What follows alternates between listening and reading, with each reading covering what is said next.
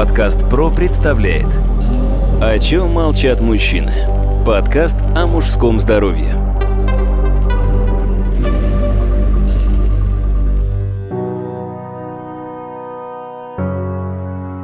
Здравствуйте, дорогие друзья, у микрофона Сергей Чеботков, и мы продолжаем наш откровенный и квалифицированный разговор о мужском здоровье. Мой собеседник – доктор медицинских наук, профессор, врач-уролог Павел Сергеевич Козласов. Павел Сергеевич, здравствуйте. Здравствуйте, Сергей. Тема нашего сегодняшнего подкаста – мужское бесплодие. Очень важная проблема, очень серьезная проблема. Павел Сергеевич, первый вопрос, естественно, о причинах. Почему возникает, собственно, эта проблема?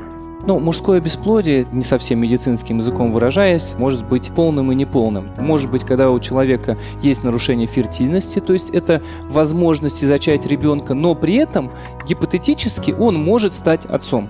Это первое. Второе – это когда возникает такая ситуация, что ни при каких раскладах он отцом стать не может. Причина первой части – это патоспермия, появление патологических форм сперматозоидов, которые не способны произвести зачатие. Это может быть в силу разных причин.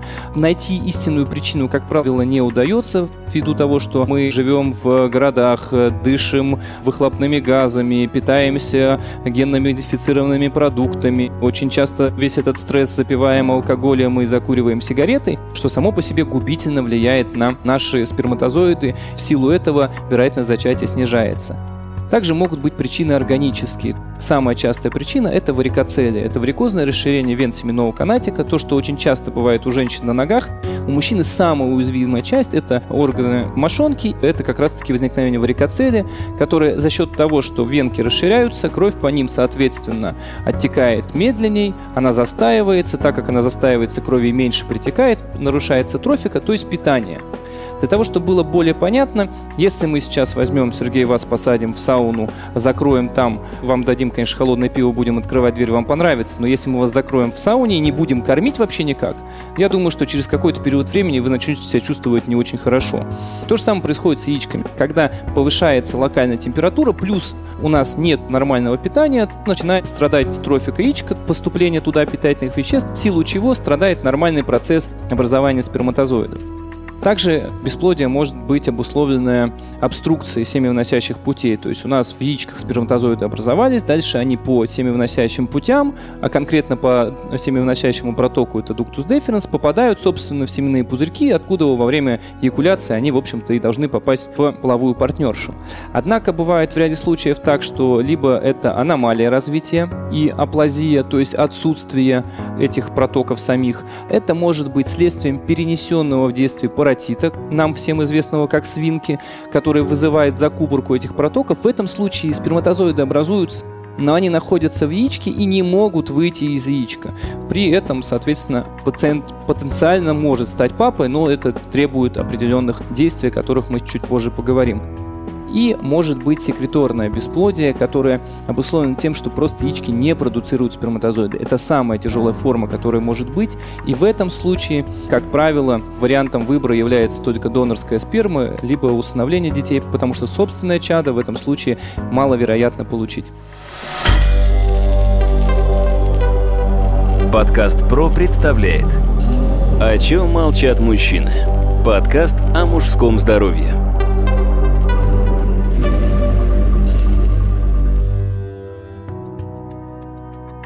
Ну, как вы уже сказали, в первую очередь в группе риска находятся мужчины, проживающие в больших городах.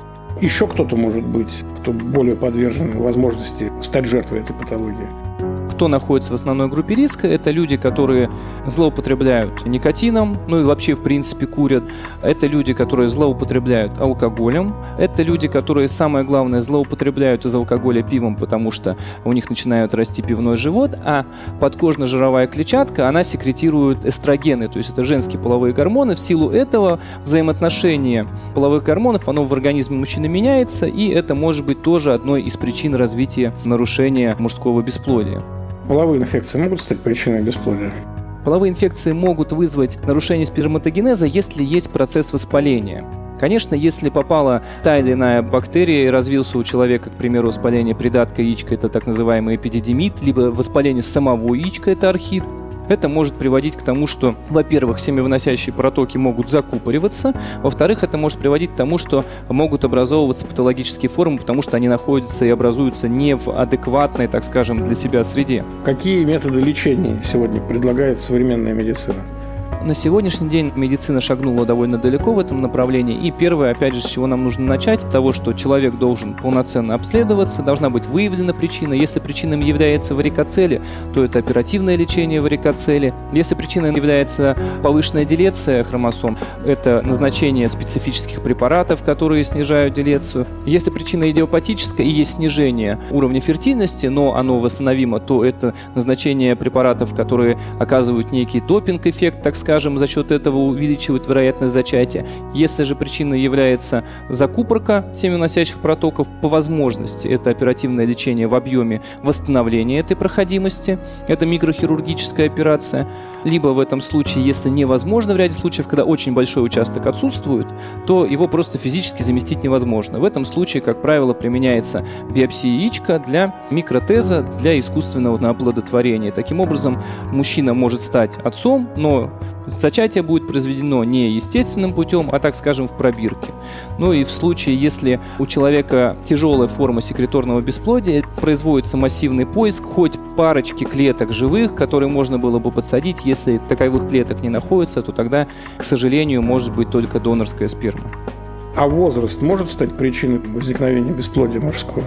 Вы знаете, очень хороший вопрос. Даже есть такой анекдот, когда пожилой мужчина, очень глубоко пожилой, приходит с молодой женой к доктору, говорит, доктор, я хочу детей, не получается. Доктор смотрит на него, понимает, что в принципе вероятность крайне малая и говорит, езжайте на море, море, солнце, песок, могут сделать свое дело, и возьмите с собой какого-нибудь молодого адъютанта своего, помощника, я думаю, что у вас все будет хорошо. Проходит некоторое время, он возвращается говорит, доктор, спасибо вам большое, жена беременна, все отлично. Он говорит, слушайте, а как ваш молодой помощник поживает? Да я помощницу взял, она тоже беременна. Поэтому на самом деле для женщины возрастной порог играет существенную роль. И вероятность, что у ребенка разовьется та или иная патология, к примеру, синдром Дауна, у женщин после 45 лет возрастает геометрическая прогрессия. У мужчины же, как правило, сперма не страдает, поэтому даже и в 50, и в 60, и даже в 70 лет есть случаи зачатия абсолютно здоровых, нормальных детей. Возрастной ценз для мужчины не столь важен, как его соматический статус и его образ жизни. Большое спасибо, Павел Сергеевич. Дорогие друзья, я хочу напомнить, что моим собеседником был доктор медицинских наук, профессор, врач-уролог Павел Сергеевич Козласов. Вел подкаст Сергей Чеботков. Удачи вам и здоровья!